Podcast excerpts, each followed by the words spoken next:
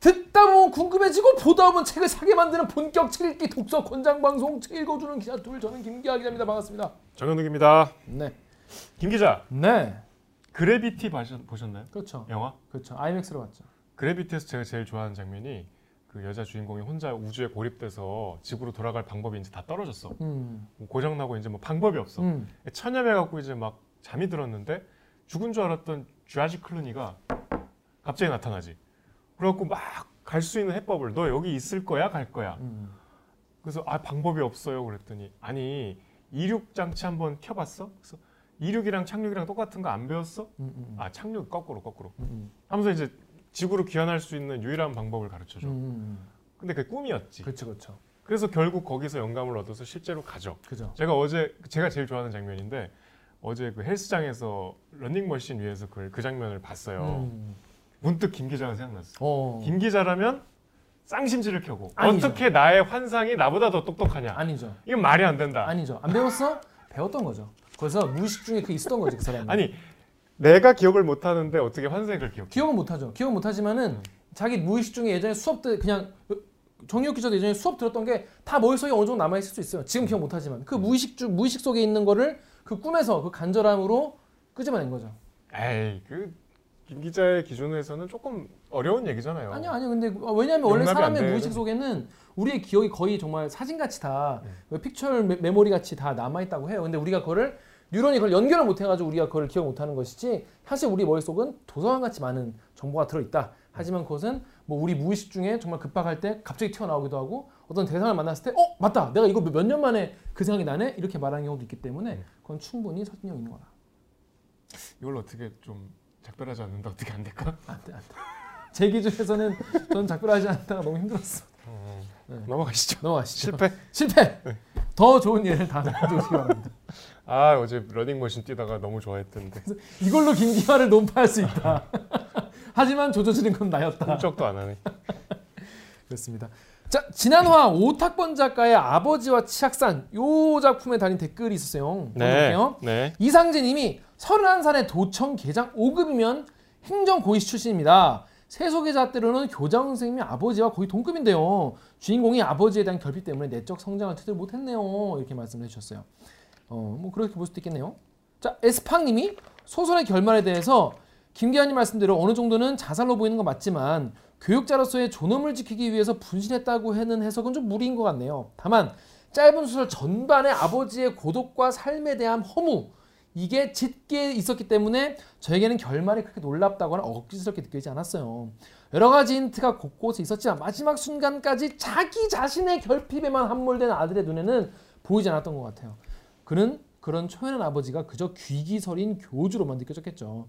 작가와 1인칭 화자 사이에 분명한 거리가 존재한다 이런 걸 느꼈다고 합니다. 그래서 책을 잘 보고 계신다고 김 기자님이 독서 초보 코스프레 하시면서 가끔 허를 찌르는 분석하실 때 감탄을 하는 애청자 1인 코스프레입니다. 이렇게 말씀하시면 내가 또 가끔 음. 정말 허를 찌르는 분석을 계속 음. 해야 되잖아. 하지만 분신 해석은 무리인 것 같네요.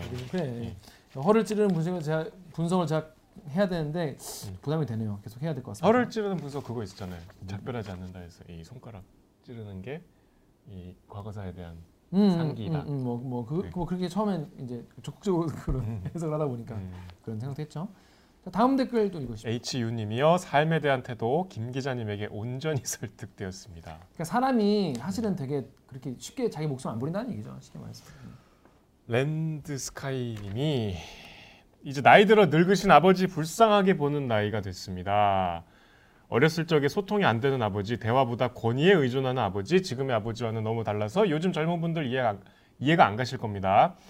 70년대에는 사회도 권위적, 집안 분위기도 권위적, 어떻게 살았는지 아련히 스쳐가네요. 그러니까 이제 이 우리가 오늘 다룰 책도 그렇지만은 작가 작가분들이 이제 지리는 소설을 쓴 때가 주로 이제 뭐 80년, 90년 그러니까 쩌는 에, 그래 쩌는. 어, 쩌는 그 소설을 쓸 때가 대충 이제 자신의 유년기와 뭐 이런 걸 좀 기반을 쓰기 때문에 지금 읽으면 약간 세, 세상이 너무 빨리 변해가지고 예전에 그 정말 가부장적인 그런 아버지들이 많이 등장하시죠. 그래도 70년 정말 사회적인 분위기나 집안 분위기가 굉장히 권위적이었고 진짜로 엄마 아버지들이 좀 그런 게 많이 있었죠. 지금은 좀 많이 달라졌으니까 좀 적응을 못 할 수 있어요. 젊은 분들은. 창백이님이요. 김 기자님이 말한 개연성 없다 생각하는 그 부분 책을 안 읽었지만 인간의 심리를 이해가 되기도 하는데요. 원래 잘 모르는 사람에게 더 솔직해지는 경우가 있기도 하거니와 특히나 관계가 좋지 않은 상대 내가 실체를 안다고 생각하는 누군가에 대해 좋게만 생각하는 사람이 있을 때 참지 못하고 그렇지 않다는 말이 툭 튀어나오는 경우가 있잖아요. 나쁜 마음을 먹었다기보다는 상대가 사실을 진실을 모르고 하는 말들에 나는 동의할 수 없어서 답답해지다 목을 타고 넘어오는 속마음 그런 거 아니었을까요? 창배인님 말씀 듣고 보니까 저도 이 두 가지 면에서 동의를 하는데 잘 모르는 사람에게 더 솔직해지는 경우가 있다는 것도 뭐 납득이 된다 이런 생각이 들어요. 음. 그리고 아 그 저기 저 저 여교사한테 음, 음, 음, 음. 아. 아예 모르는 사람인데 또 그리고 상대가 사실을 모르고 진실을 모르고 하는 말들에 동의할 수 없어 답답해지다가 목을 타고 넘어오는 속마음. 그러니까 예를 들어서 이제 주변에서 야, 정유롭 기자 진짜 멋있던데 뭐 이런 얘기 자꾸 하는 거야 나한테. 예를 들어서 그렇죠. 음. 그러면 이제 전 이제 이제 동의할 수 없어서 답답해지다가 목을 타고 속마음이 나오는 거죠. 쓰레기야 뭐 이런 식으로. 근데 그 모르는 사람한테도 나도 왜 그러는지 뒤늦게 이상할 때가 있잖아요. 그만큼 생각해보니까 막 갑자기. 토로할 때가 그러니까 그럼 상대는 약간 당황 할 수도 있죠. 이제 TMI라고 하죠. 그렇죠. 그런 그렇죠, 거를 그렇죠. 조금 뭐 살다 보면 흔치 않지만 음. 그럴 때가 있죠. 특히 뭐 이제 아버지가 현안이니까 뭐 그런 얘기 할 수도 있지. 음, 그렇습니다. 자, 신화화는 이렇게 마, 마무리를 하고 자 이번에 다룰 소설은 이승우 작가의 식물들의 사생활. 자, 이 책 보셨습니까, 여러분? 이 책 많이 팔린 책인가요? 많이 보신 책인가요? 많이 팔렸다고 할 수는 없죠. 어. 근데 이 책 50선에 꼽힌 이유는 뭐냐? 왜냐면 제가 읽어보니까 약간 장르 소설 같기도 하고 약간 사랑에 대한 이야기를 하는데 되게 막 스릴러 같기도 하고 뭔가 판타지 같기도 하고 좀 막 여러 가지가 섞여 있는 그런 느낌이었는데 음. 되게 대중적으로 많이 막 많은 사람들이 편하게 읽을 것 같지 않아서 여쭤본 거예요. 예, 예. 이거는 이승우 작가가 마음 먹고 대중 소설을 쓰려고 쓴 거예요. 아 그래? 원래 되게 어려운 소설만 쓰시다가 어 그렇구나. 그 나도 나도 한번 이제 소설로 돈 좀 벌어보자. 어. 본인이 그렇게 말씀하셨어요. 그래서 어. 썼는데 어, 별로 이렇게 많이는 네, 많이 안 읽혔다고 음. 본인이 하셨어요. 아 본인이 그러니까. 신학대학교를 나오셨기 때문에 소설도 약간 종교 어, 관념적인 소설을 많이 쓰셨거든요. 음. 그래서 소설들이 좀 쉽진 않아요. 근데 음. 요거는 좀 작정하고 쉽게 쓰셨지만 아, 쉽게 쓰신 게 이 정도. 재밌잖아요. 어 재밌었어요. 그리고 어. 일부러 좀 말씀하신 스릴러의 요소도 음, 가미하고 음, 음, 음. 어, 그래서 뭐 되게 다양한 장면 차차 얘기해 보겠죠. 그렇습니다. 자, 그런데 이 작품이 오- 우리 시대 소설 50에 선정된 이유 뭡니까? 갈리마르 출판사 들어봤습니다. 아니요? 프랑스에 어, 지금은 이제 2011년에 100주년이었으니까 지금은 이제 100한 10년 됐죠. 음, 프랑스의 대표적인 출판사고 갈리마르가 없으면 불문학도 없다 이런 얘기도 나올 그 정도. 정도로. 그래서 우리가 알고 있는 프랑스 작가 누구 프랑스 작가? 응. 프랑스 작가? 알고 있어요. 아, 알게 아, 알고 알고 있는 프랑스 사람인지 이방인 까미. 까미 어, 까미 프랑스 사람이요? 까미의 라이벌. 까미의 라이벌? 이방인. 아우 엄마. 사르트르. 사르트르. 장폴 사르트르. 네, 그리고 또 시몬 보부아르. 보부아르. 네. 알죠? 아, 자꾸 따라요. 아니 아니까 아니까. 내또또 또 또 얘기해봐 프랑스 작가. 내가 모르는 거 있나 보게. 그런 양반들이 여기 책을 냈고 제일 유명한 게 어린 왕자. 어 생작주베리. 어. 쌤, 어린 왕자가 나온 그 출판사예요. 그 갈리마르 총서. 어. 그러니까 미음사 세계 문학 전집처럼 갈 갈리마르의 세계 문학 전집에 들어가 있어요. 오. 우리나라 뭐가? 작가로 최초로 이 책이? 이 책이. 뭔 소리야 잠깐만. 잠깐 총수가 몇 건인데요? 총서 지금도 업데이트가 되고 있죠. 몇 권이 정확하게 모르겠는데 뭐 몇백 권 되겠죠. 아니, 갈리마르 총서에 한, 한국 소설 최초로 이게 들어가 진짜? 있어요. 네. 그 작가들이 국내 문학상 중에 제일 받고 싶어하는 상이 물론 뭐 동인문학상, 이상문학상이겠지만 음, 그건 못지않게 대산문학상을 받고 싶어해요. 음. 왜냐하면 대산문학상을 받으면 대산문화재단에서 번역을 하- 해주거든요. 음. 근데 1회 대산문학상 수상을 하셨어요, 오, 이 작가가. K 소설. 네, 이 작품은 아니었지만 그래서 이게 번역이 돼서 그러니까 오. 이제 번역 운도 좀 있었던 거죠. 음. 사실 한강 작가도 번역 운이 좀 좋았다고 봐야 음, 되고. 음, 그러니까 그 말은 한강 작가가 과대평가 받았다는 뜻이- 뜻이 절대 아니라 음, 한강 작가 못지않게 훌륭한 소설이 국내에 너무나 많지만 음. 번역이 아직 안 돼서. 소개가 안 됐을 뿐이다라는 말씀이에요. 근데 그 중에서 비교적 일찍 소개가 돼서 그러니까 유럽 특히 이제 프랑스의 어, 문학 전공하는 분들이 상당히 이승우 작가의 소설을 좋아해요. 음, 프랑스에서 인기 있는. 그러니까 이제 프랑스를 비롯한 유럽 문단에서 오. 비교적 많이 알려진 작가인 오. 거죠. 다시 보이네요. 뭔가 다시 뭔가 어. 감상을 조절하고 어, 있어요. 감정을 나의 감상을 다시 편집하고 재조정 했네. 시간을. 오징어 게임 원래 재미 없었는데 1위 되고 나니까 어 재밌었던 것 같아. 사대주의가 좀 있어서 음. 그렇구나. 네. 그런데 그꼭그 이유뿐만 아닐 거 아니에요. 그 이유가 이제 크죠. 근데 50 편에- 그렇게 될 수 있다는 거는 음. 이 이승우 작가가 그만큼 그러니까 원래 아까도 말씀드렸지만 이 관념적으로 좀 음. 이렇게 인간의 어떤 그 정신 세계를 다룬 소설들을 주로 쓰셔서 어. 사실 대중들한테는 많이 안 알려졌어요. 처음 들어봤잖아요. 음. 사실 저도 잘 몰랐어요. 솔직히 음, 음, 말씀드리면 그래서 평론가들이 좀 더 좋아하는 소설가인데 음, 특히 이거 말고 이제 뭐 생애 이면 같은 소설은 굉장히 그 평단에 아주 압도적인 지지를 받았죠. 어. 그래서 대중이 보기에는 어 저게 뭐지 하는 소설들이지만 사실은 실제로 이미 오래 전부터 어, 고전으로 읽히고 있었다.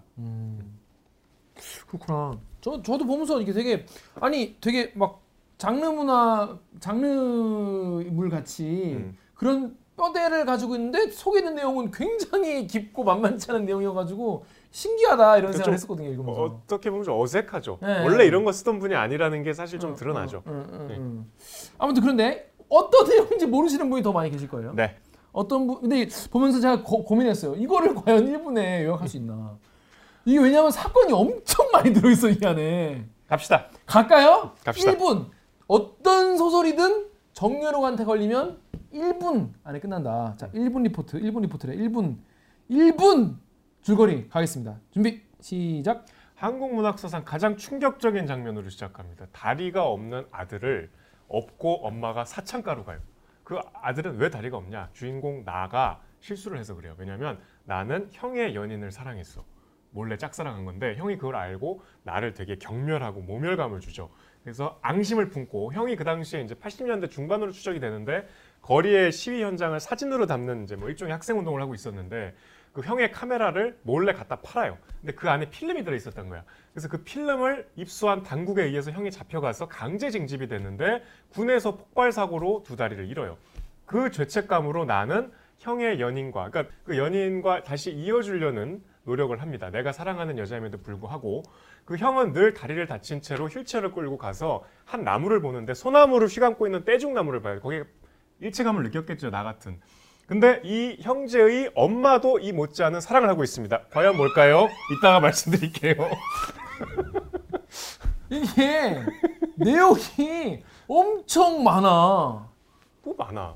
많지. 뭐 등, 크- 크게 보면 두 개지 뭐. 아유, 근데 하나하나 그- 그냥 이렇게 그러니까 왜냐면 쉽게 설명하기 힘든 사연들이 계속 꼬여 음, 있어가지고 음. 예, 사연들이 좀 꼬여 있는 그런 상황이어가지고 일본에 담기 힘든 내용이에요. 자, 약간 오늘 좀 장르를 바꿔봤어요. 네. 어, 약간 처음에 흥미 유발, 음, 음. 그다음에 끝에 이제 여지를 주는 음, 흥미 유발이 예. 결국 본인이 이제 1분 동안 1분 만에 이제 이걸 못했다. 어떻게 될지 지켜보시죠. 지켜보시죠. 건 뭐하러 1분 coming soon.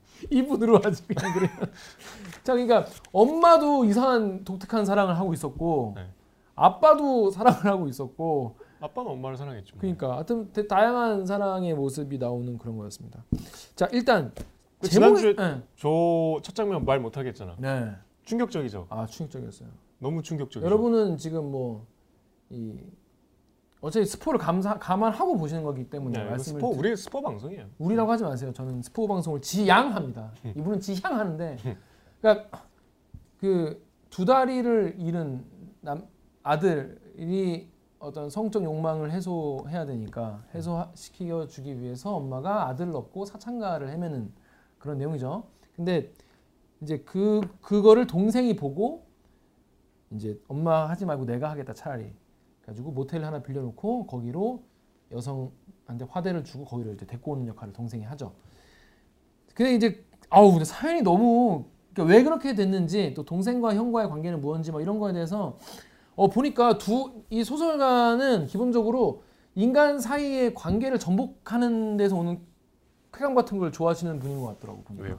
왜냐하면 형과 동생이 동생이 형보다 훨씬 뭐랄까 어, 부족한 면이 많아서 음. 엄마의 사랑도 못 받고 형한테 되게 무시당하던 그런 사람이었어요. 그러다가 형이 그렇게 이제 두 다리를 잃고 와가지고 완전히 이제 사람이 정신병 같이 온 상태에서 완전히 무너져 가는데 거기서 이제 동생이 형을 업고 그런 치욕적인 그런 경험을 이제 자기가 맡으면서 둘의 관계가 완전히 전복이 되고 그리고 나중에 가서도 이 등장인물 뭐, 수- 뭐 수미라는 이제 형의 전 여친과의 관계도 확 이제 그 전에는 이 남자애가 동경하고 되게 막 짓밟히고 막그 스토킹 같은 거 하다가 욕 먹고 두들겨 맞고 그러다가 또 그 다음에는 이제 관계가 바뀌어가지고 이 사람이 얘를 도와주고 이런 관계가 확 확 이게 바뀌게 되거든요. 근데 그런 사람 사이, 사이의 관계가 그렇게 한 번에 확확 바뀌는 경험이 우리가 사회에서 많지 않잖아요. 근데 그런 것들을 어떤 몇 가지 사건을 가지고 어 그렇게 확확 바뀌게 하는 거에서 저는 되게 아 되게 어, 아이디어와 서술이 되게 훌륭하구나 이런 생각을 했어요. 그 장면 사창가로 다리가 없는 아들을 얻고 간 엄마의 그 사연은 실제로 작가님이 다른 분한테 들은 실제 얘기래요. 음, 그런 얘기를 자기가 듣고 너무 충격을 받아서 음, 기억 속에 저장해 놓고 있다가 음, 음, 이제 소설 속에 녹여 놓으신 거라 그러는데 음. 여기 이제 김 기자 지금 말씀들이 사실 스토리를 모른 채로 들으면 무슨 말인지 잘 그러니까, 모르실 어, 거예요. 그러니까, 그러니까. 그러니까 이 소설에서 일단 시작에 꼭 말씀드려야 될 장면은 아까 제가 짧게 말씀을 드렸지만 이 나무예요. 그 소나무가 있고 떼죽나무라고 하죠. 그 약간 덩굴 같은 나무가 그 소나무를 덩굴 같진 않던데 제가 찾아보니까 음, 나무던데 그냥 진짜 그냥 나무인데 얇고 매끈하긴 해 맞아요. 실제로. 음. 아니 그 실제로 이 작가가 그 나무를 보고 이 소설을 쓰게 된 그 장면 그 장소가 있어요. 음, 그래서 이제 거기서 음, 어, 인터뷰를 했어요. 그 나무 앞에서. 그래서 리포트에도 아마 이제 아마가 아니고 제가 만든 리포트인데 나올 나올 겁니다. 음. 어, 어. 그- 아, 아직 아직 안 나갔어요? 나갔어 2주 전에 나갔어. 음, 3주 전에 나갔어. 음, 음. 그게 이 그러니까 그 나무가 이 소설의 모티브래요. 그러니까 작가가 산책을 하다가 그 이제 홍유릉이라고 그 고종 황제 아시죠? 고종 황제 능이 남양주에 있어요. 거기 근처에 사셨대요. 거기를 산책을 하시다가 소나무를 이제 한 나무가 이렇게 휘감고 있더래. 마치 음. 연인처럼. 음, 음. 우리 같으면 저것은 덩굴인가 이러고 그냥 지나갔을 거 아니야. 음, 사실은 뭐, 뭐 특별하게 생각도 안 했을 것 같아. 근데 그 나무를 보고 뭔가 이제 애절한 사랑 이야기를 떠올려서 그게 모티브가 됐대요. 거기서부터 시작된 이야기래요. 그러니까 음. 작가의 상상력이 참 우리하고 다르죠. 음. 그렇게 해서 시작된 아주 지독한 사랑 얘기인데 이게 이제 뭐김 기자도 감상 얘기하시겠지만 일단 저는 재미는 있는데 좀 불편한 지점들은 너무 오- 감성이 old해. 어 맞아. 그런 것들이 조금 거슬렸지만 음, 음, 어 전반적으로 되게 요새는 이런 러브 스토리가 없잖아요. 그렇죠. 우리가 그런 거 그거 봤어요. 그 옛날 예능과 요새 예능의 차이 그래갖고 옛날 예능은 무한도전 주로 나오는데 막 음, 무인도 가서 버티고 하루 종일 굶고 음, 며칠 밤새고 이런데 요새는 집에서 다뭐 음, 앉아갖고 음. 배달하고 음.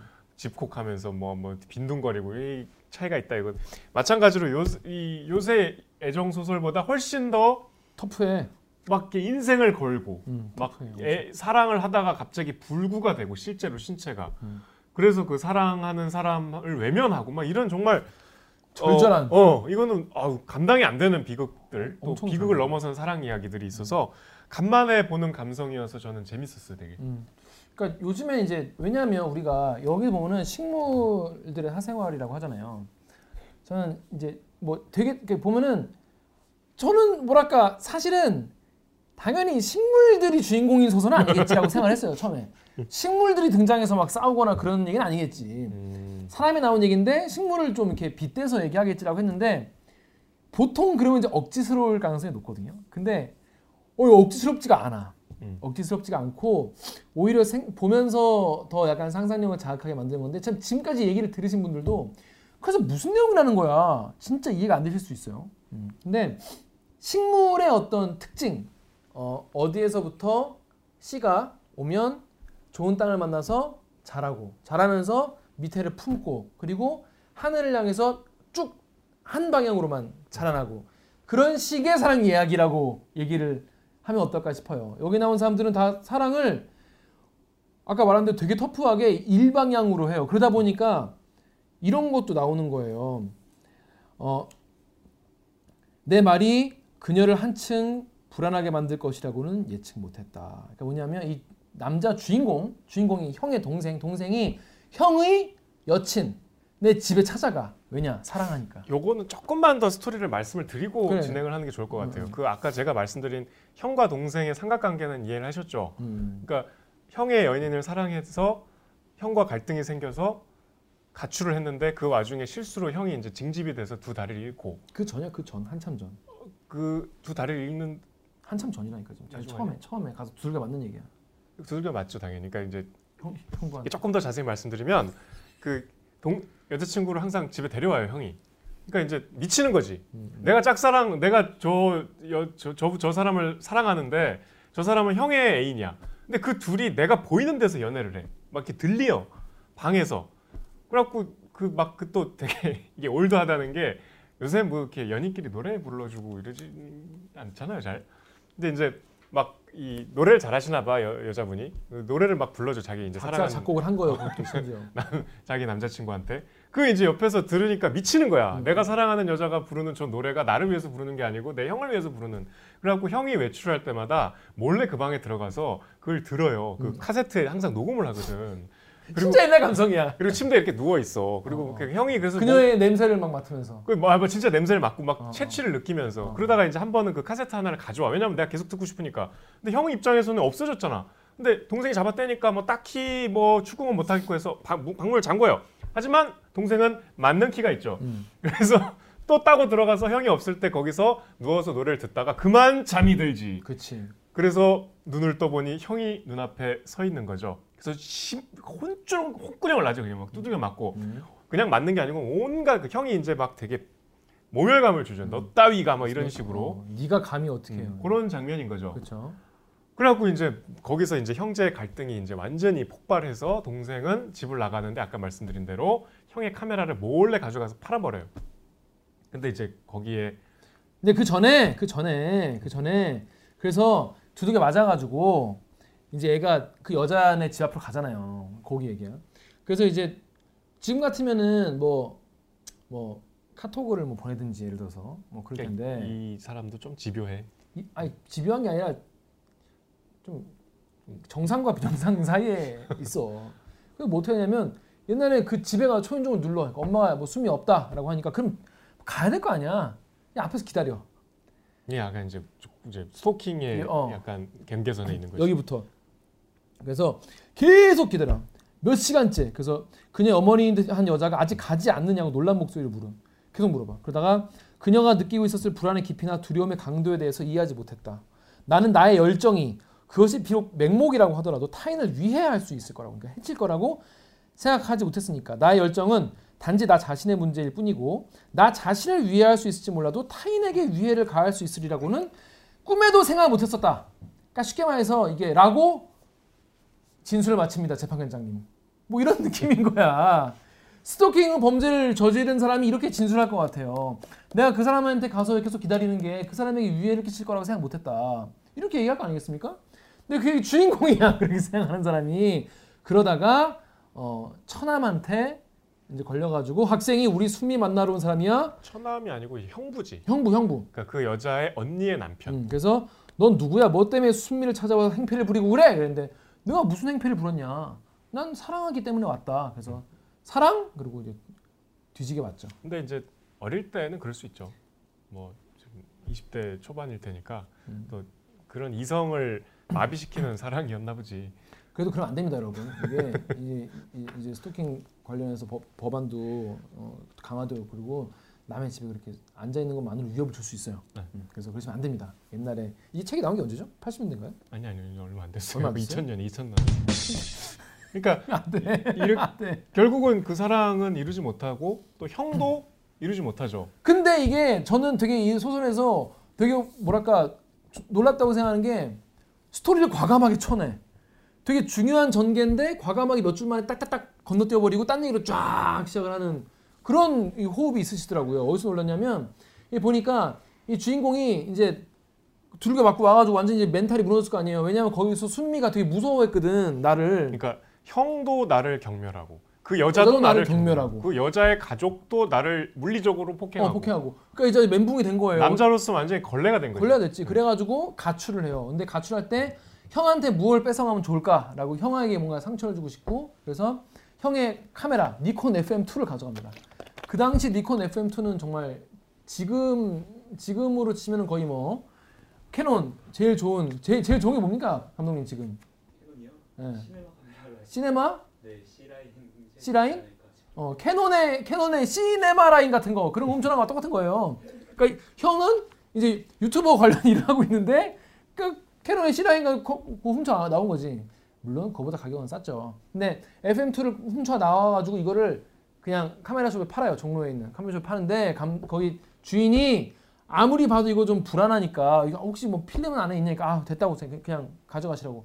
그랬는데 연락처를 적어 가 적어놓고 음. 적어놓고 이제 가죠. 근데 그랬더니 형의 연락처를 적죠. 형 연락처 형의 이름을 음. 적어놓죠. 그랬는데 감독이 이거를 감독이 그 주인이 이거를 이- 현상하고 인화를 해보니까 요즘 현상이라는 인화라는 단어 자체 안 쓰는군요. 아무튼 현상하고 인화를 했더니 안에 이제 하- 학생운동 관련 사진이 있었던 거지. 이거 빨개구나. 음 그래서 이런 거예요. 이 안에 필름 든 거 아니에요? 가게를 나서는데 등에 대고 주인 남자가 마지막으로 한 말이었다. 상관없어요.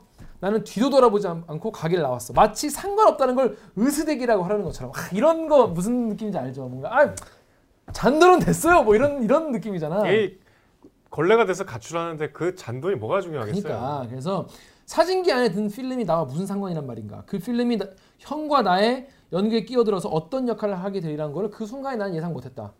사복을 입은 형사들이 집에 찾아와 형의 방을 샅샅이 뒤졌다는 걸 나중에 들었다. 그들, 그들은 형의 사진들을 모조리 가지고 갔다. 그것이 형과 형의 동료들을 연행하고 형을 군대로 끌고 가고 형의 다리를 잘라내고 그리고 형에게서 사진을 빼앗아 갈 줄 어떻게 알았, 알았겠는가. 형은 다리를 잃었고 사진도 잃었다. 그 이후 그는 사진을 찍지 않았다. 그는 그 형은 순미까지도 잃었다. 그녀와 어떻게 헤어졌는지 나는 모른다. 나는 카메라만 가져갔지만 그는 너무 많은 걸 잃었다. 이렇게 얘기를 하는데 요 몇 줄만 가지고 사실은 요거만 가지고도 사실 소설 한 편 쓸 수 있는 내용이잖아요. 근데 과감하게 이 부분을 짝짝짝 쳐내고 사람을 계속 이렇게 딱 잡아두는 거 보고 어 되게 내공이 보통이 아니시구나라고 제가 보통이 아니시긴 아니, 아니 당대급 당대 소설가시니까 당연하시겠지만 제 입장에서 되게 야 이거 되게 시- 신박하고 되게 뭐랄까 어 쿨한 전개다. 그래서 되게 그- 멋있어 느꼈어요. 일단 내용이 되게 일단 흥미진진하죠. 어 흥미진진해. 그러고 나서는 이것이 내가 형에게 진 빚의 내용이다. 나는 채무자다. 그러니까 납득이 되는 거예요. 와 이 정도가 될 줄은 여기까지 읽기 전에 나도 몰랐고 아무도 몰랐는데 그죠? 근데 그래서 나는 때때로 나는 남, 남은 내 생이 형에게 진 빚을 갚기 위해 있는 것처럼 느낀다. 그래서 이 얘기 나 아직 안 끝났는데? 아, 예, 예, 예, 네. 예. 그 여러분 이게 들으니까 이해가 그래도 납득이 좀 되십니까? 이정 그러니까 저, 저 같아도 내가 아무리 뭐, 어? 이- 뭐 형이나 누나한테 핍박을 받았다고 하더라도 내가 뭐 복수심에 작은 걸 뭐 훔쳐 나왔는데 그게 그 사람의 인생을 그냥 완전히 그냥 완전히 다 끌어내린 거잖아요. 정말 여기까지. 그리고 그 지금 형이 이제 두 다리를 잃고 나서 얼마나 끔찍한 상황이 되었는지 지금 말씀드리기 되게 민망할 정도로 끔찍한 상황이 되어 있단 말이에요. 그럼 이게 내 책임인 거잖아요. 사실은 많은 부분이.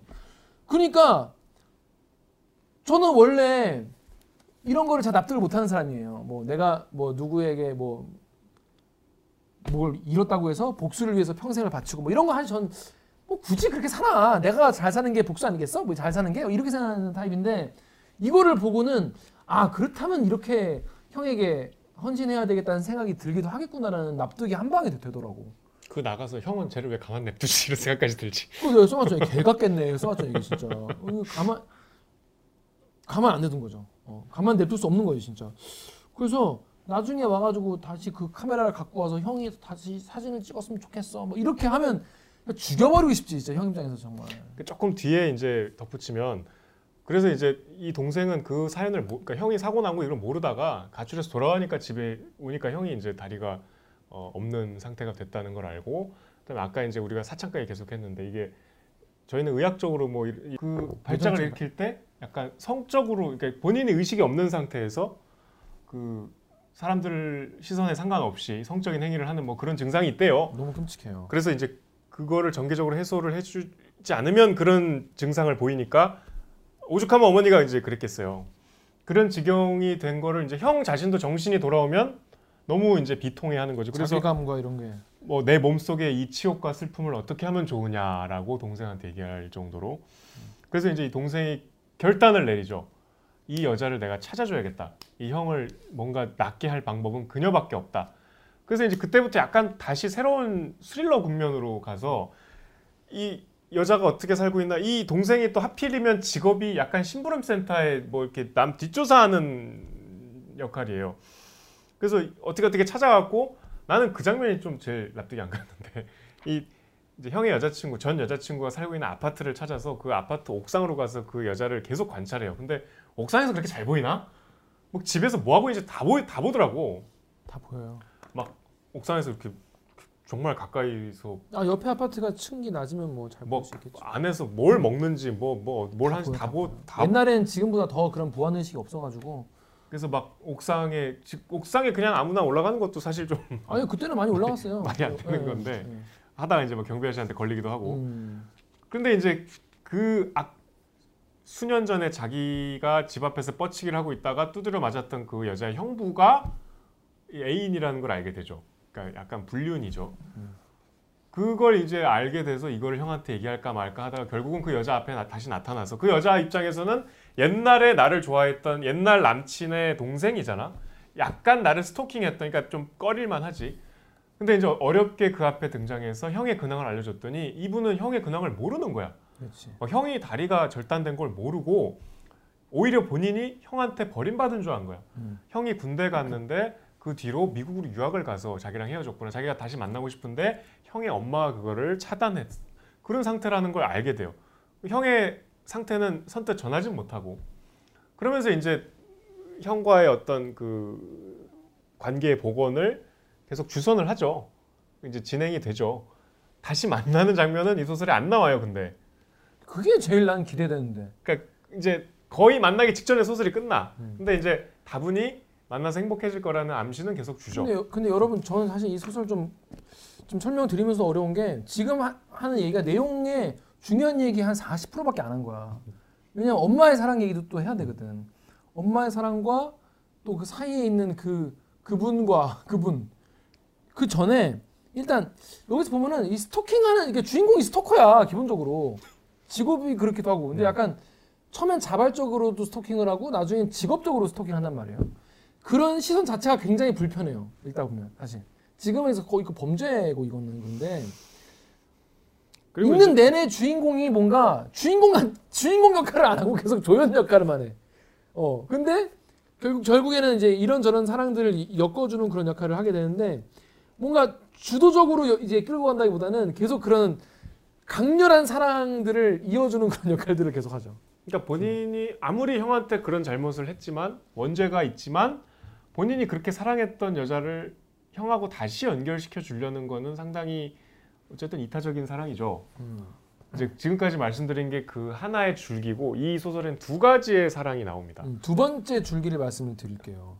두 번째 줄기는 이제 이 심부름 센터 일을 하니까 이제 그 의뢰를 받을 거 아니에요. 누구를 좀 미행해 달라. 누가 뭐 하고 사는지 좀 확인해 달라. 근데 이거를 성령 불상의 남자한테 의뢰를 받아. 네 어머니를 좀 해달라. 근데 그 목소리를 듣고 못 알아들었다는 것부터 좀 이해가 안 되긴 하지만 아이고, 이렇게 변조를 했겠지. 했겠죠. 그래서 어머니를 내가 미행을 하게 돼요. 근데 어머니를 미행하다 보니까 엄마가 갑자기 남천이라는 곳에 내려가.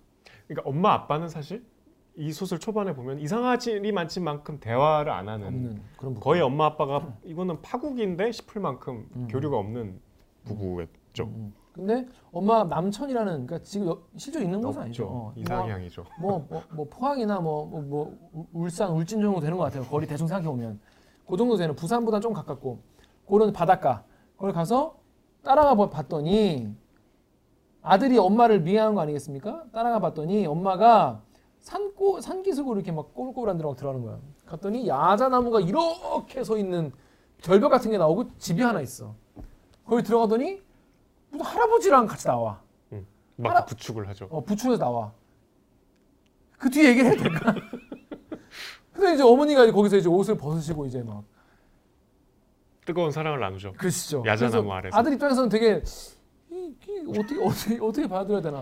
그러니까 우리 엄마가 모르는 할아버지하고 그거 아빠는 아니야. 음, 확실히 아빠는 아니야. 음. 그게 이제 와가지고 이제 여러분 이다 스포를 다 얘기해도 되나? 그래서 그래서 올라가려는 찰나에 엄마한테 전화가 와.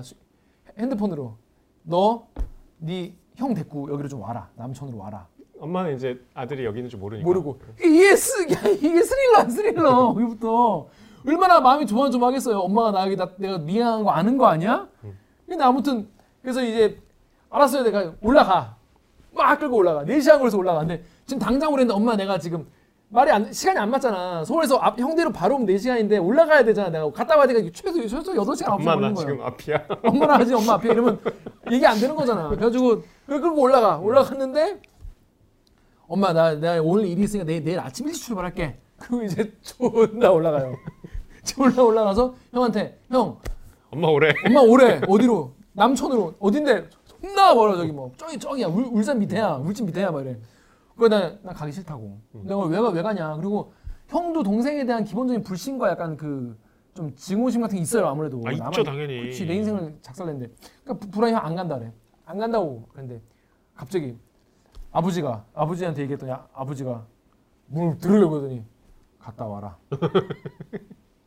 그 사람이 기다릴 거다. 딱 이렇게 얘기를 하거든요. 그러니까 요때까지는 아버지가 되게 그 무능한 존재. 무능하고 아무 생각 없고 약간 권위적이만 막 하고 어, 후까지만 잡고. 되게 좀 부정적인 캐릭터로 나오는데 여기서부터 이제 갑자기 자 여러분 이게 이 책을 내가 재밌게 보고 싶다. 그럼 방송을 여기서 끄세요. 방송에서 꺼. 오케이? 끄고 다시 딱 이제 끄고 읽고 봐야지. 가서 읽고 오세요. 이거 하루면 읽어. 재밌어서. 재밌어서 하루면 읽어. 하루만 읽으셨나요? 저 하루만 읽었어 음. 음, 전 이거 잡고 한 방에 다 읽었어요. 이거 뭐라고 하는데 한 방에 다 읽었어요 완봉승을 거뒀네요. 완봉승 거뒀죠. 자, 자, 나 이거 평생 내가 안 볼 것 같다. 그런 분들은 이제 플레이 계속 보셔도 됩니다.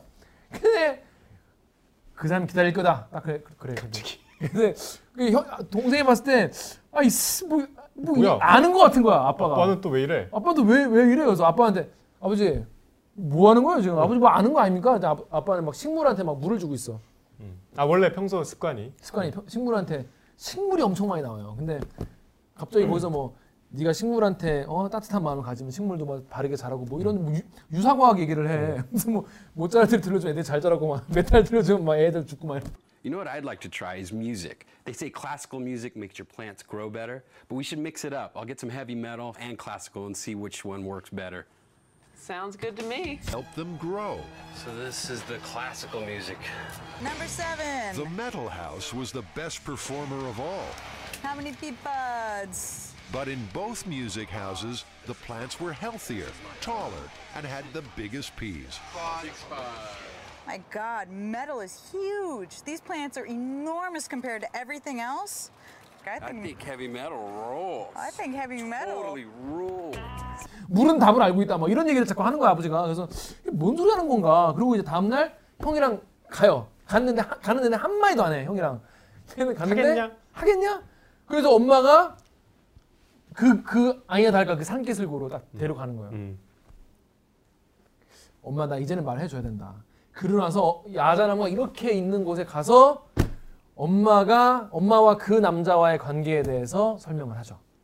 근데 알고 보니 엄마는 옛날에 고급 어, 룸사롱 비슷한 그 고급 레스토랑 요정이죠 옛날. 그 요정 요정에서 이제 알바를 뛰었는데 거기서 이제 일을 하시다가 어, 진상 손님만 만나다가 이제 진상 안 부리는 점잖은 손님을 만난 거지. 아 이게 너무 클리셰야. 아 근데 예전에 그 요정은 정말 요정 정치라고 하잖아요. 그때 이제 고관들이 많이 고관 대작들이 와서 이제 요정을 빼놓고는 한국 현대사를 논할 수 없었다고 할 정도로 그 요정 하면은 이제 당대의 권력자들이 드나들던 술집이라서 범상치 않은 곳이죠. 음, 거기서 일을 서빙 같은 일을 처음에 그냥 단순한 일을 했는데 거기에 드나드는 청와대 아주 유력 인사와 갑자기 청와대 나오니까 좀 약간 갑자기 약간 좀 음. 너무 동화에서 이제 갑자기 갑자기 막 스마트폰 나오는 느낌이야. 그래서 그 유력 인사와 정말 첫눈에 음. 어, 네, 여러분 그러니까 이게 사실 좀 뭐랄까 그 어, 좀 통속 소설에서 많이 나오는 설정이잖아요. 그렇지. 그러니까 내가 아무것도 가진 거 없는 이제 술집에서 일하시는 분이 이제 청와대 무슨 뭐 국정원 아니면 재벌 3세 뭐 이런 분이 와가지고 하는데 어 이 남자 왜 다른 남자 같이 나한테 터치도 안 하고 뭐 이러지? 뭐 이런 뭐 이- 이러면서 이제 좀 독특한 이제 약간 관계를 좀 하다가 서로 약간 호감을 가지게 돼. 이런 내용이 너무 뭐랄까? 더 너무, 상투적인 거는 상투적이었어. 더 상투적인 거는 그때 그 커플을 선망하면서 바라보던 요리사가 아빠. 그러니까. 그리고 그 당시에 그 두 커플을 멋있다. 그러면서 그 여자를 마음속으로 좋아하지만 이 남자에게 나는 뭐 너무 어? 떨어지는 묵묵히 보고 있던 아- 사람이 아버지였어. 자 여기까지 따라오셨죠. 자 어질어질하죠. 여기까지만 들어도 어질어질해. 근데. 그는, 그는 특이하게도 아무것도 요구하지 않았다. 귀찮게 구는 짓은 더욱 하지 않았다. 취기를 빙자해서라도 타랑, 사랑 타령을 늘- 늘어놓았다면 그녀는 꿈쩍도 하지 않았을 것이다. 그는 마음에 드는 여자의 환심을 사기 위해 남자들이 저지른 이런 이런저런 관행에 대해서는 아는 바도 없고 들은 바도 없다는 듯이 행동했다.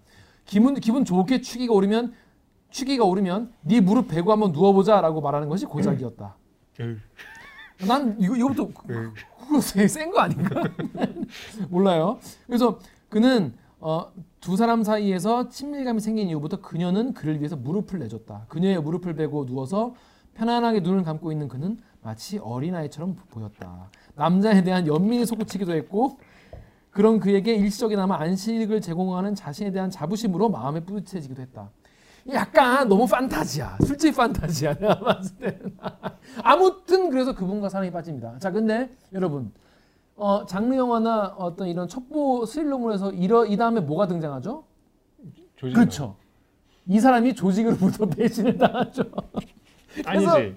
이 다 때려치고 이미 이 조직의 환멸을 느낀 상태니까. 그치. 조직으로부터 3년 된 상태에서 조직으로부터 버림받고 이 남자는 난 다 필요 없어. 윤이 너뿐이야! 자, 이 살면서 이런 일 얼마 나 일어나는지 모르겠지만 아무튼 이 소설의 전개는 그렇게 됩니다. 그래서 뭐, 근데 저는 좀 약간 이 전개가 좀 옛날 스타일인 것 같아서 좀 마음에 안 들긴 했지만 이야기가 되게 흥미진진해, 기본적으로. 그래서 너뿐이야 하고 그 남천으로 가서 그래서 남촌으로 갑자기 둘이 가요. 그 그러니까 남천이 아까 그 야자수 있는 그 집. 그래서 그 아까 나왔던 그 할아버지가 옛날에 그 국정원 청와대 그 뭐 그 사람이었던 거예요. 그 사이에 무슨 일이 있었습니까? 둘이 그래서 거기서 딱 한 번 자. 그리고 딱 한 번 자는데 딱 바로 임신이 됐나 봐요. 그 이제 다리를 잃은 형이 바로 그때 야, 그렇게 얘기하면 없잖아. 딱 한 번 임신을 해가지고 이제 아이를 배가지고 이제 배가 불러오는 거예요 이제. 뭐. 근데도 일을 하는 이 남자가 이제 그 다음부터 연락이 안 되는 거야.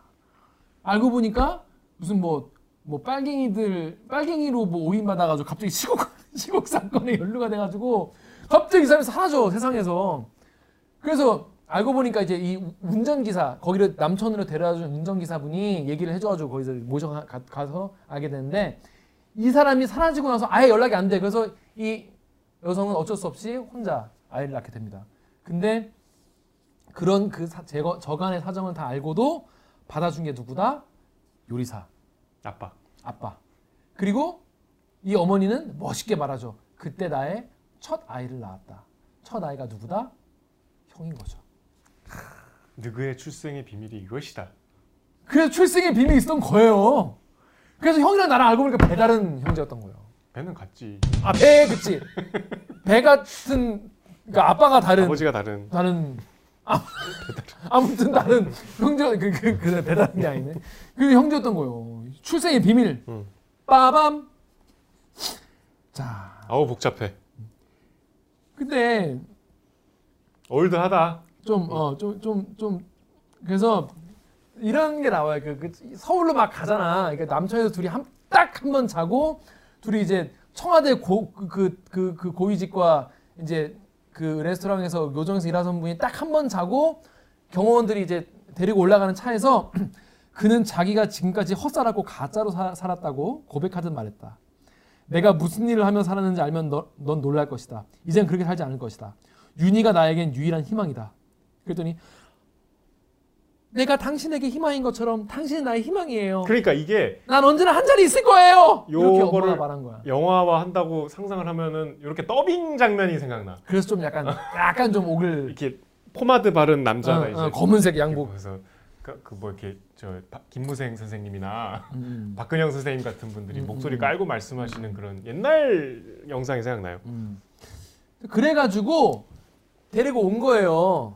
이제 사실 I am your father 해주려고. 근데 그분이 다음날 바로 돌아가셨어. 그러니까 그 마지막 뜨거운 사랑을 한번 하려고 지금까지 버티신 거죠. 전 그래서 엄마가 죽였나 했어요 처음에는. 왜냐하면 아무리 사람이 그래도 죽어 간다고 하더라도 하루 이틀 말미 있을 수 있잖아요. 또 내가 그동안 아 그래가지고 이 둘은 한 30년 만에 만난 거야. 엄마랑 이 이 청와대 그 고 그 고위 지금 대박 아닙니까? 그 동안은 연락하지 말라고 계속 그래가지고 근데 민주화가 돼서도 연락 안 하셨나 보네요. 연락하지 말라고 그렇게 그랬다는 거 아니야 운전기사한테 어르신은 그렇게 그 연락하지 말라고 하셨어요 라고 하는 거 아니야 원래 미국으로 이제 도피했다가 들어간 그 30년 동안 누구랑 살았다 아빠랑 살았다 아니 뭐 그 도의적인 책임을 줘. 돈이라도 양육비라도 줬어야지. 그 그냥 사라지면 끝이야? 그래 배드 파더네요 배드 파더 요새 이러면 출국 금지돼요. 그렇습니다 양육비는 다 내시, 내시고 음, 음, 하셔야 음. 되는데 아무튼 그래서 그래서 그 만나고 그러니까 내가 엄마랑 그 고 그 고관 대, 대작이랑 그러니까 전 고관 대작이죠 지금 현 노인분과 이제 야자나무 아래에서 정말 꿈 같은 음. 그런 관계를 그러니까, 가지는 걸 목격하고 다음날 우리가 죽어 있는 거야 그분이. 그 나는 이게 납득이 안 되는 거예요. 엄마가 죽였을 수 있다. 그럴 수 있어요. 어. 그래서 난 죽였나 써놨어 내가. 다음날 바로 죽었다고? 그래서 상가에 가요. 그래서 이제 상 그 뭐라 하냐 상을 뭐라고 하죠? 장례를 치르는데 갔는데 거기에 데리고 가는 거지. 그러니까 사실 그러니까 이 아들들 입장에서는 너무 한 번에 많은 정보가 들어오는 거야. 그동안 내가 엄마에 대해 몰랐던 게 와장창 들어오는 거예요. 그래서 내가 멘붕이 된 상태에서 애들을 또 거기 장례식장까지 데려가. 그 상가에서 어머니가 차지하는 자리는 애매하고 불안정했다. 애매하고 불안정하기로 보면 내 자리도 못지 않았다. 생각이 잘 정리되지 않았다기보다 어떤 생각을 붙들고 있어야 할지 갈피를 못 잡고 있는 쪽이었고 그것이 더 문제였다. 어머니를 비롯해서 우리 가족들이 이 자리에 있어야 하는 사람인지 아닌지도 판단하기가 쉽지 않았다. 이렇게 얘기를 해요.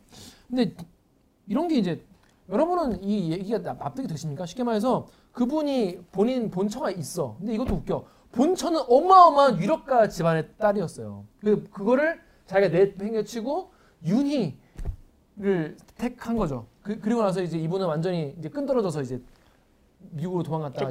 어, 쫓겨나서 갔다가 오신 거죠. 이런 그럼 상 장례식장에 막 양가에서 다 올 거 아니에요. 이제 막 머리채 잡고 싸울 그러니까 수도 뭐 있죠. 그런 현상 그런 걸 본 적 있습니까? 없어요. 전 있어요. 응? 저는 되게 친한 형이 아버님 돌아가셨는데 거기서 이제 배다른 누나를 처음 보고 막 음, 아, 그런 일들이 있어요 실제로 많이 있더라고. 그래서 저도 아 이게 드라마에서만 있는 줄 알았는데 알고 보니까 이제 그분이 어, 이제 뭐 부인이 막 세 분 막 이렇게 막, 이렇게 응? 막? 되셨던 거지. 그래가지고 이제 뭐 전혀 아, 뭐 자손 자손끼리 서로 전혀 우리 그날 처음 보고 막 그런 일도 있어요 실제로. 그래서 이거 보면서 아 이게 그 당시에 좀 유력 자제 유력가의 어르신들은 이렇게 이렇게, 이렇게, 이렇게도 해- 했구나 어, 싶기도 하고 좀 그래서 여기에 또 무슨 얘기가 나오냐면 그 야자나무 그럼 야자나무는 뭐냐 이 두 분이 거기 갔을 때 바다에 그러니까 우리나라에 야자 열매 그 당시에만 해도 당연히 없었을 거 아니겠습니까? 야자 나무 열매가 그냥 생으로 와 있는 거예요. 그래가지고 그걸 그 재미삼아 한번 심어본 거지 거기다가. 근데 그게 쫙쫙쫙쫙 이렇게 자랐다는 거예요. 음, 그래서 그런 이야기를 하는데 아무튼 그래도 그 어머니와의 관계를 알고 나서 집에 와 보니까 아빠는 알고 보니까 그 당시 요리사잖아요. 그래서 모든 걸 다 알고 있었다. 알고 있었고 아, 어머니를 미행해 보라고 시킨 흑막이 아버지였어. 음, 왜냐? 이유가 뭐냐? 아버지는 그 일련의 그 큰 이야기에 대해서 자식들이 자기가 가서 조금씩 조금씩 자연스럽게 알기를 바라는 그런 마음으로 그런 의뢰를 했다는 거예요. 그러니까 최종 아키텍처였던 거죠. 그렇죠. 이 그래서 여기 써놨죠. 무능- 아버지가 흑막 이렇게 써놨죠. 무능해 보이던 아버지가. 근데 저는 흑막이었죠. 이 소설 통틀어서 이제 아직 여기까지 얘기한 뒤에 나오는 장면인데 제일 이제 실제로 눈물이 났던 장면이 그 형이 이제 이, 이 몸의 치욕을 견디지 못하고 이 스토리와는 별개로 갔다 와서예요. 그 저 남천에 갔다 와서 또 이제 그런 어, 발작 현상이 있고 정신을 차리고 보면 얼마나 참 살기 싫겠어요. 그래서 이제 사실 뭐 직접적으로 묘사는 안 되지만 그 좋아하는 그 떼죽나무 거기 밤중에 가서 자살 시도를 이제 한 걸로 추정이 되는데 그러니까 형이 어느 날 실종이 된 거야. 어느 날 아니라 그 갔다 올라온 날 올라오고 며칠 음. 있다가 남천에 남천 갔다가 올라온 며칠 있다가 그 다리가 없는 형이 실종이 됐다는 거는 큰일이잖아요. 어디 뭐 외출을 한 게 아닐 테니까. 그래서 이제 동생이 자기랑 갔던 그 나무 좋아 형이 좋아하는 나무로 갔더니 뭐 이렇게 그 나무 뒤로 이제 그 사람이 못 들어가는 이제 숲이 있는데 어두운 밤 깜깜한 숲인데 이제 그 안으로 막 찾아 들어갔더니 휠체어는 이렇게 도랑에 처박혀 있고 이제 아버지가 형을 이렇게 안고 있는데 아까 김 기자가 이렇게 탐탁지 않게 묘사했던 식물들을 돌보는 그런 자세로 손, 어, 손길로 너무 마치 형이 이렇게 의식이 있는 것처럼 정말 헌신적으로 형을 돌보고 있는 걸 목격을 한 거예요. 그러니까 아버지는 이 형이 어디로 갈 거라는 것도 이미 알고 있었던 거지. 그리고 사실은 나와 아무 상관없는 아이잖아. 내 아들이 아니잖아. 내가 사랑했던 여자가 다른 남자랑 낳은 아들이잖아요. 근데 그 아들을 정말 이 주인공이 정말 의아하게 왜 주- 아버지는 식물들을 저렇게 공들여서 막 사랑을 쏟을까 좀 말도 안 되는 뭐 아까 김 기자처럼 유사과 뭐 그런 생각을 했을 것 같은 분, 뭐 묘사가 나오는데 정말 그런 마음으로 큰아들 의식이 없는 큰아들을 돌보고 있는 장면을 딱 목격하는데 그러니까 이게 저는 이 소설에 나오는 제 3의 사랑인 것 같아요. 이 두 러브 스토리와 마지막에 나오는 이 아버지가 자기가 사랑하는 자기 피가 안 섞인 아들을 향해서 보여주는 그 절대적인 사랑 그게 저는 정말 슬프고 감동적이었어요. 그 대목을 제가 잠깐 읽어드릴게요. 음.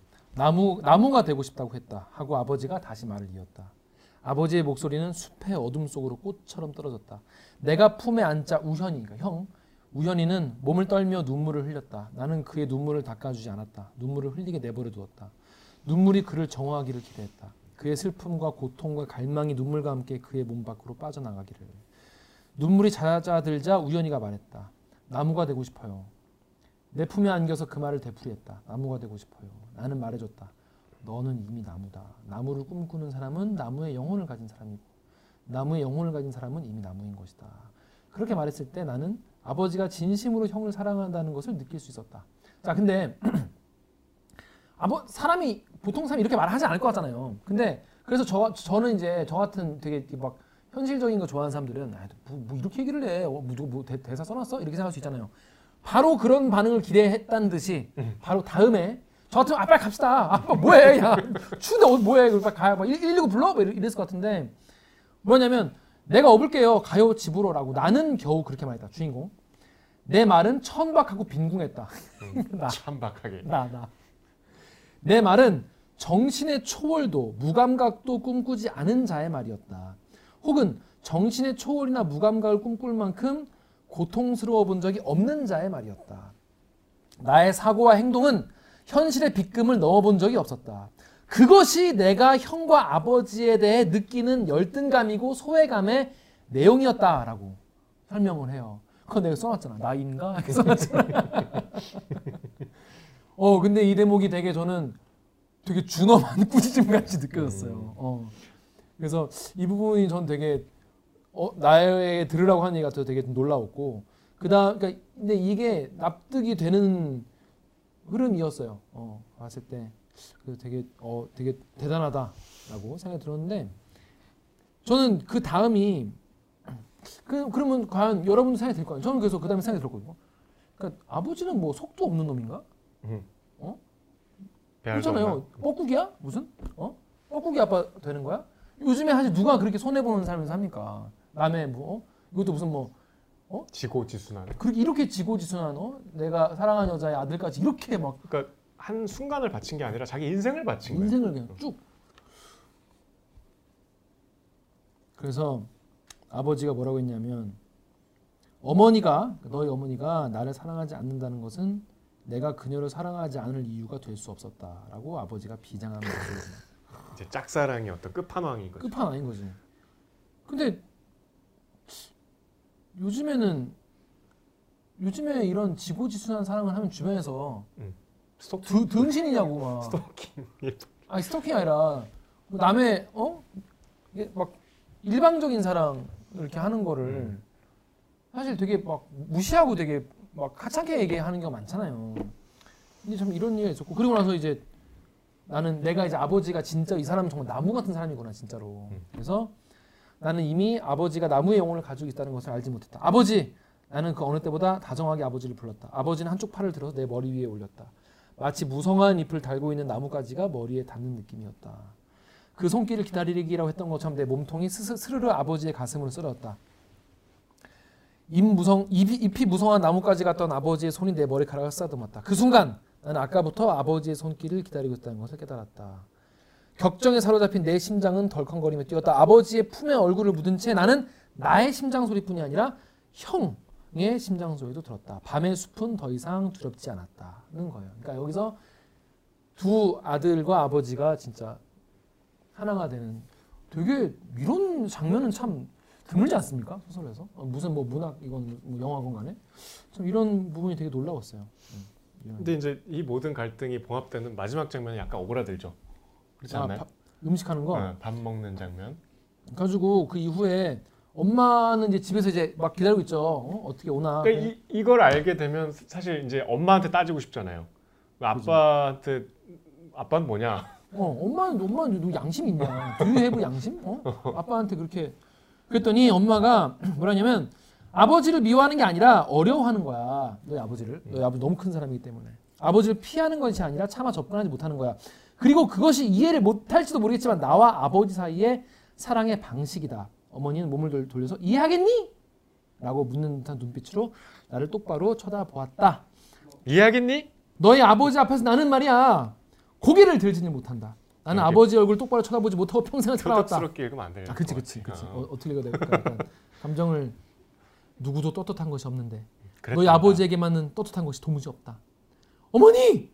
라고 하니까 사랑은 다 다르다는 거죠.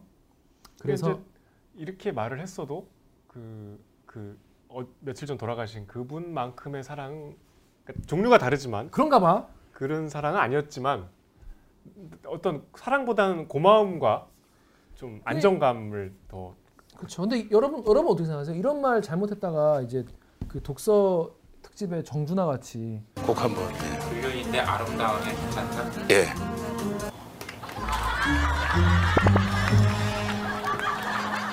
아니요. 그런 얘기가 아니라. 아름다운 불륜은 괜찮죠. 뭐 이랬다가 이제 완전히 다굴 맞고. 메이슨 카운티의 다리. 윌슨 카운티에 다니 윌슨 카운티 다니 얘기하면서 그럴 수 있는데 그러니까 저는 그렇게 생각하지 않거든요. 저는 정주.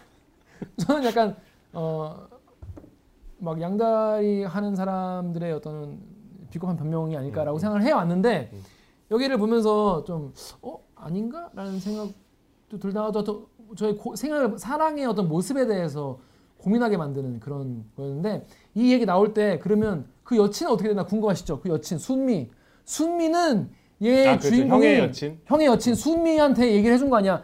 사실은 우리 형이 너를 버린 게 아니라 사실은 자, 자신이 이제 두, 다- 두 다리가 없어지면서 이제 너에게 그냥 어, 연락을 끊은 거야. 그리고 뭐, 뭐 약간 sub story긴 한데 그, 그 형부가 이제 이제 두, 이제 막 둘 사이를 이제 아예 끊어 놓으려고 이제 그 모의를 해요. 그래 가지고 엄마랑 모의를 해 가지고 이제 이걸 가, 가짜 뉴스를 이제 이제 줘가지고 형부가 우리 엄마한테 가서 연기를 해달라 그러지 이 여자한테 미국 갔다고 얘기해라. 내 아들 미국 갔다니 네, 미국, 미국 갔다고 얘기해라 이렇게 형부가 이제 가짜 뉴스를 또 해가지고 엄마는 또 그걸 왜 또 시킨 대로 하고 있어 아 야, 하겠지. 어, 나 나가도 할 것 같아.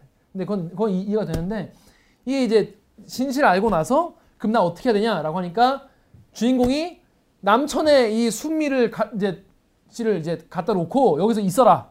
내가 형을 여기로 데려오겠다. 그것도 하죠. 웃긴 게 그것도 약간 이제 그 장면도 초현실적이죠. 순미를 그래서 이제 한바탕 소동이 일어나거든요. 아까 말씀드린 대로 그 여자친구 형의 여자친구 집 앞에 옥상에서 스토킹을 하다가 이 보니까 이제 그 형부랑 이제 불륜을 진행 중인데 형부가 이제 막 그 동생을 때 이렇게 저 여자친 그, 그 형의 여자친구를 때려요. 막 폭행을 해서 이제 그 집에 찾아가서 자기를 옛날에 때려 눕혔던 그 형부를 한 방에 때려 눕히죠. 음. 이 분노의 이 주먹으로 날려가고 한 방 아니 여러 방 여러 방.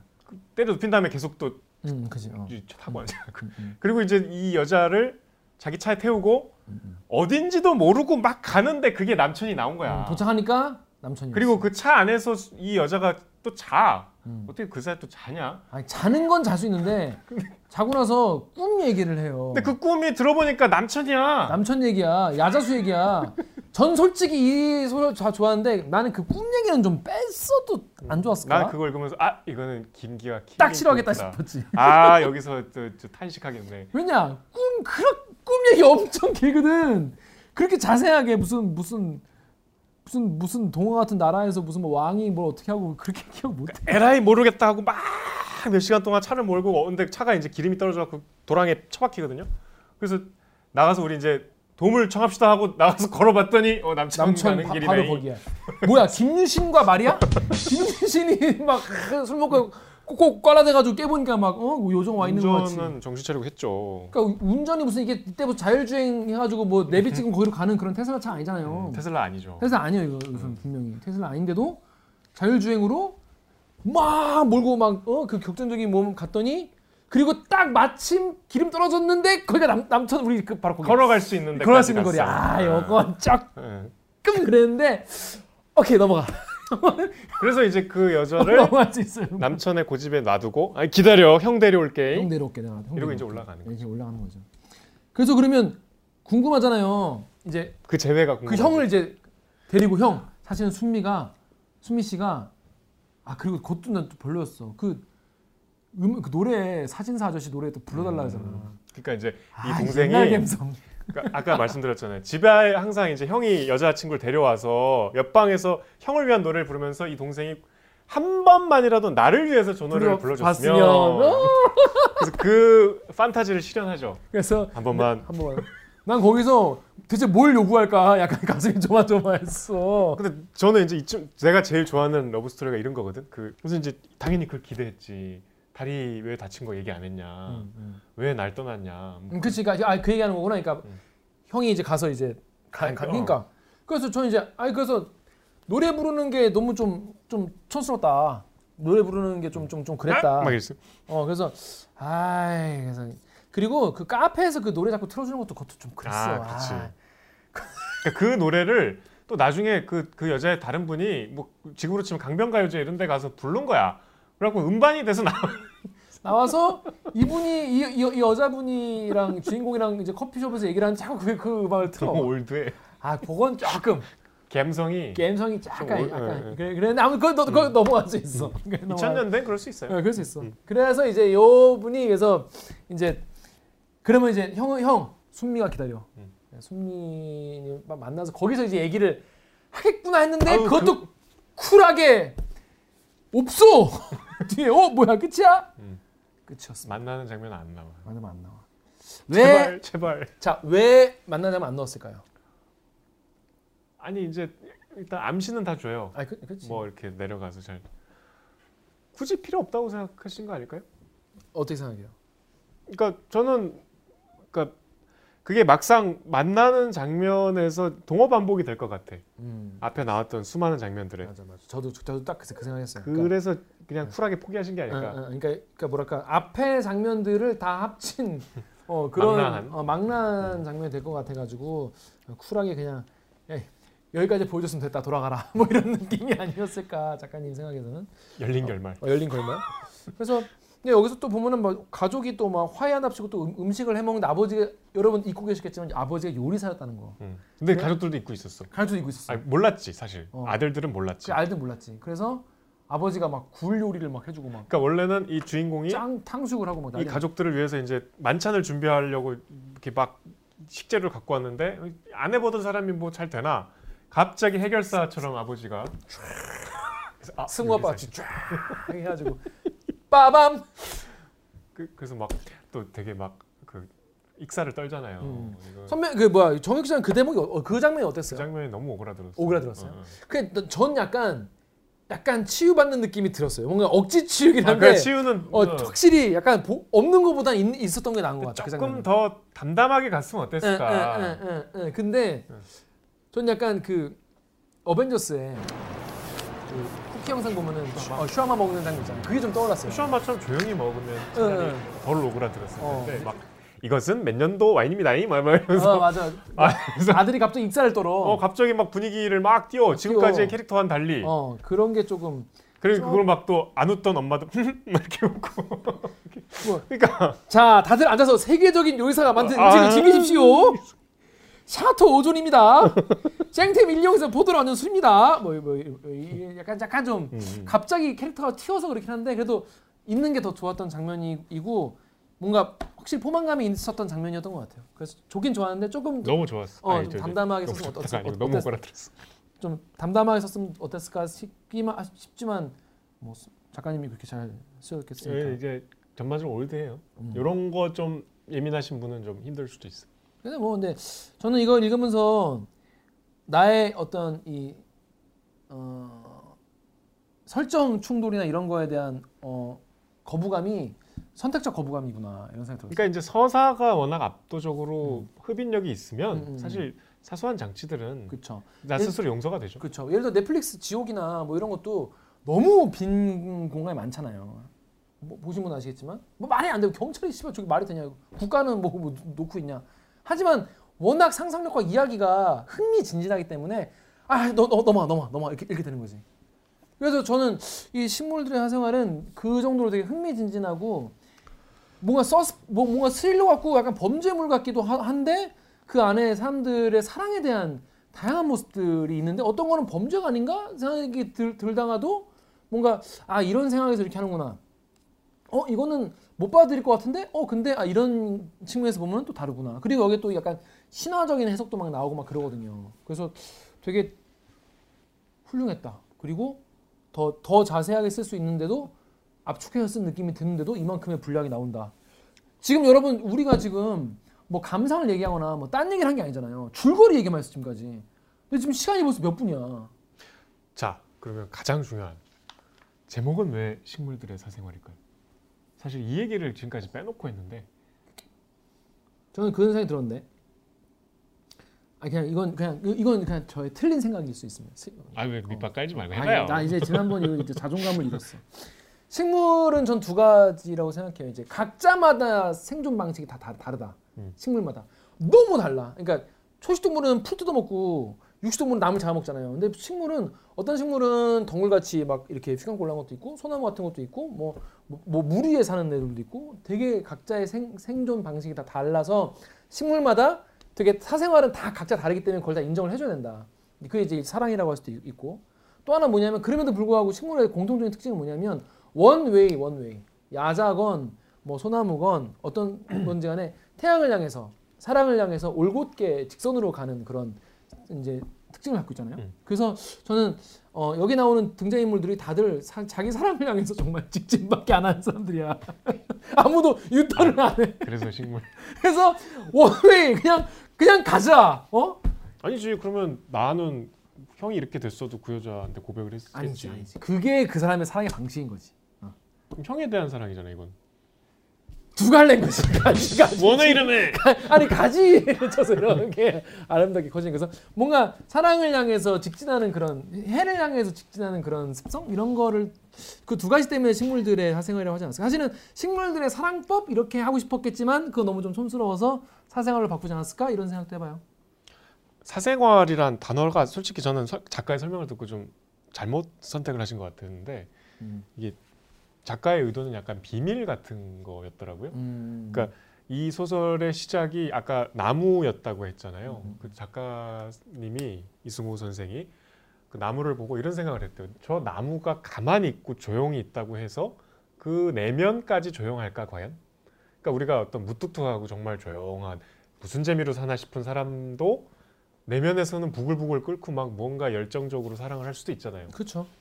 나무가 저렇게 가만히 있다고 속으로도 가만히 있는 조용한 존재일까? 음. 라는 지극히 작가적인 상상을 해- 한 거죠. 음, 음, 그래서 여기 나오면 아까 김 기자가 설명하신 대로 야자수 씨가 태평양을 건너서 여기까지 와갖고 그걸 심었더니 전혀 어울리지 않는 곳에 나무가 크게 자랐잖아요. 그래서 그게 사랑의 공간이 되잖아요. 그러니까 이 식물들의 어떤 사실은 내면에 역동적인 열정적인 무언가가 있을 수도 있다는 가정하에서 신화에서는 보통 특히 그리스 신화에서는 나무가 뭔가 이렇게 도망가다가 숨다가 나무가 되는 경우가 많잖아요. 여기 소설에 그런 내용이 나와요. 막 제우스 신의 그 질투에 막 이렇게 도망가다가 이제 남 불쌍해서 나무를 이렇게 변신시켜주고 뭐 음. 그런 그러니까 그런 사연들을 가진 존재들이라면 그냥 서 있는 식물에 불과할 리가 없다. 각자 우리가 알 수 없는 수많은 가슴 아픈 비통한 혹은 스펙타클한 사연이 있을 수도 있다.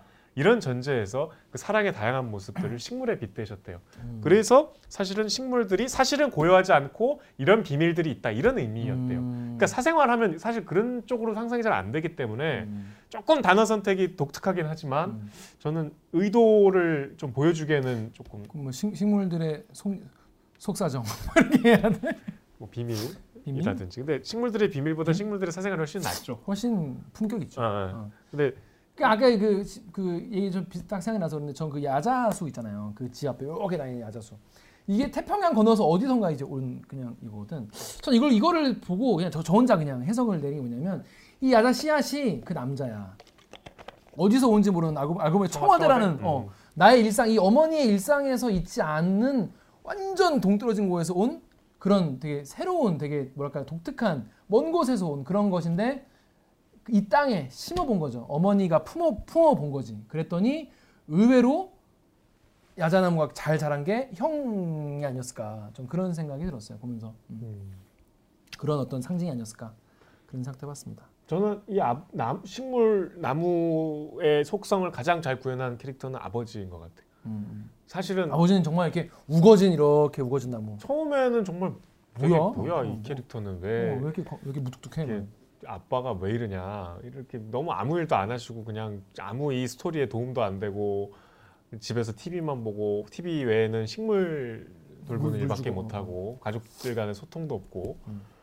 이제 뭐 또 생활력은 또 엄마가 다 발휘하잖아요. 음, 근데 후반부에 특히 그 형이 이제 아까 말씀드린 그 발작 직후에 그 사태를 정말 노련하게 싹 수습하죠. 어, 되게 몇 마디 말도 안 하고 예. 그 무게감으로 딱딱딱 정리를 하죠. 형이 정말 감당할 수 없는 그 모습을 보였을 때 음, 나는 좀 당황해하고 있는데 음. 갑자기 이 딱 존재감 없던 아빠가 나타나서 싹 정리하고 네. 치우고 못난 놈. 딱.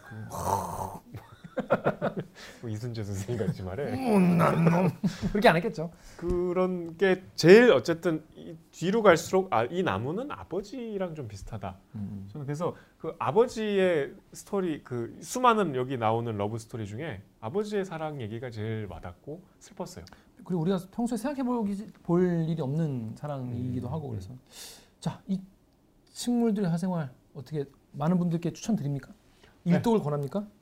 그러니까 우리가 연애도 르몽드지에서는 풍요롭고 막강한 이미지가 사랑의 신화적 차원을 잘 살려준 대단한 소설이다 이렇게 얘기했다고 합니다.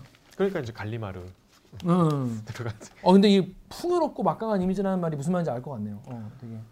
그러니까 이게 그리스 신화 이런 얘기들이 나오기 때문에 사실 유럽 사람들도 어, 쉽게. 거부감 없이 받아들일 많이 수 나오진 않아요. 정말 짧게 네. 나와요. 네. 어. 그런 좀 그냥 그냥 이야기가 다 대부분이 어떤 분에게 추천드리겠습니까?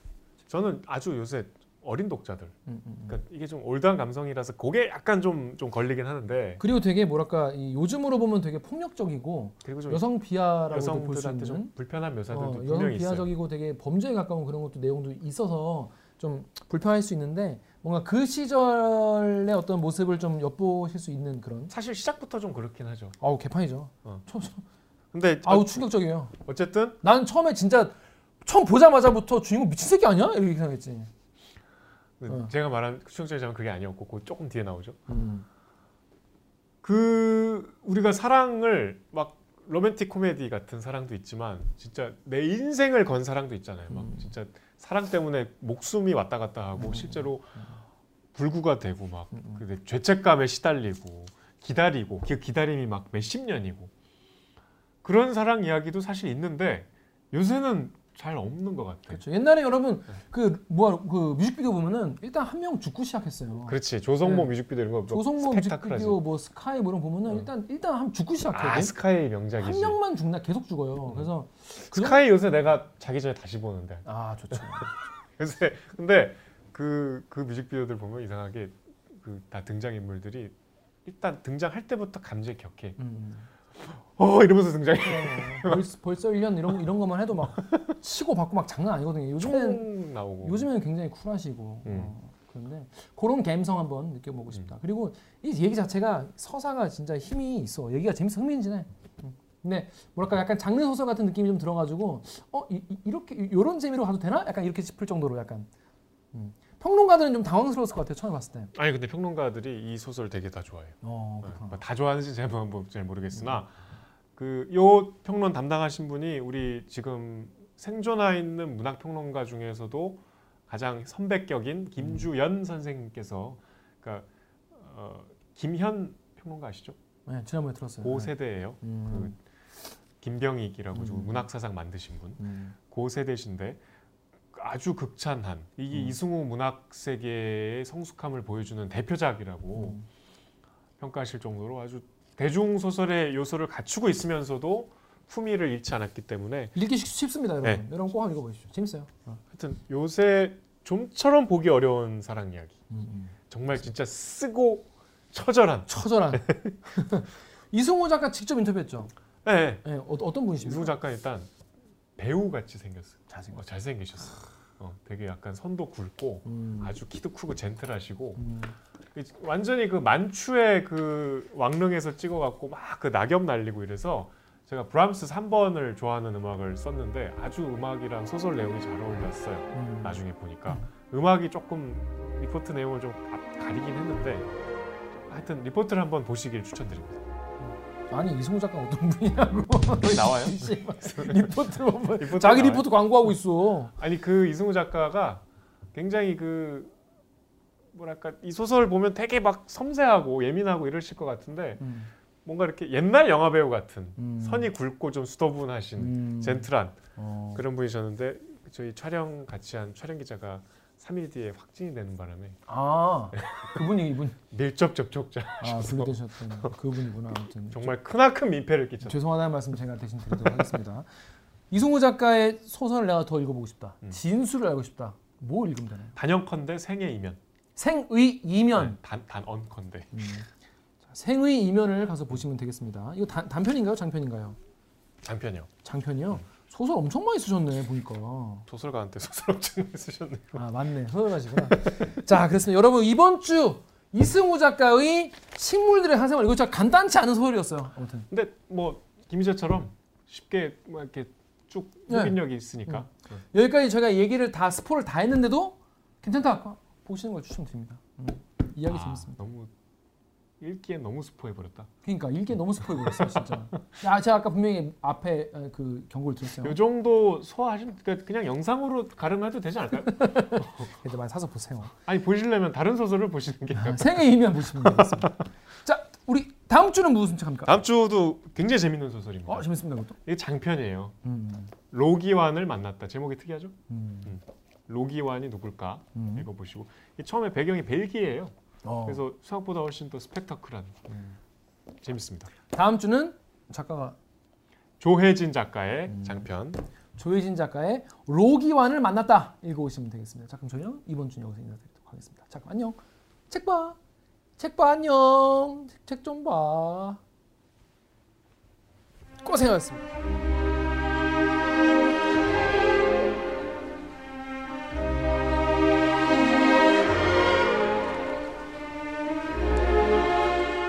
이 작품을 쓸 때 내 마음이나 태도가 어, 이런 거였어. 조금 더 독자들과 좀 더 직접 소통하는 글을 쓰고 싶다. 그동안에 의식적으로 그런 건 아니지만 내 소설이 독자들에게 전달되는 과정에 어떤 평론가라든지 또는 그런 좀 다소 전문적인 목소리를 내는 사람들에 의해서 통과해서 전달되는 것 같은 느낌이 들었기 때문에 이 소설 쓸 때는 그래서 좀 대중적인 감각 같은 거 독자들이 좀 좋아하는 글을 한번 써보고 싶은 생각이 들었는데 어, 뭐 성공했다고 말할 수는 없을 것 같아요.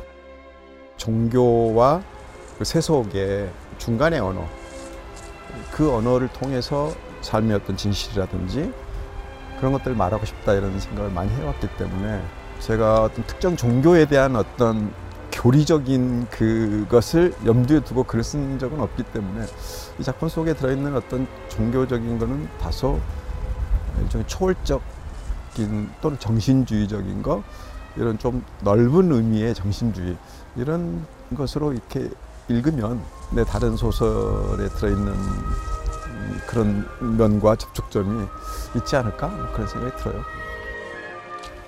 저도 이 소설 쓰는 게 참 힘들었어요.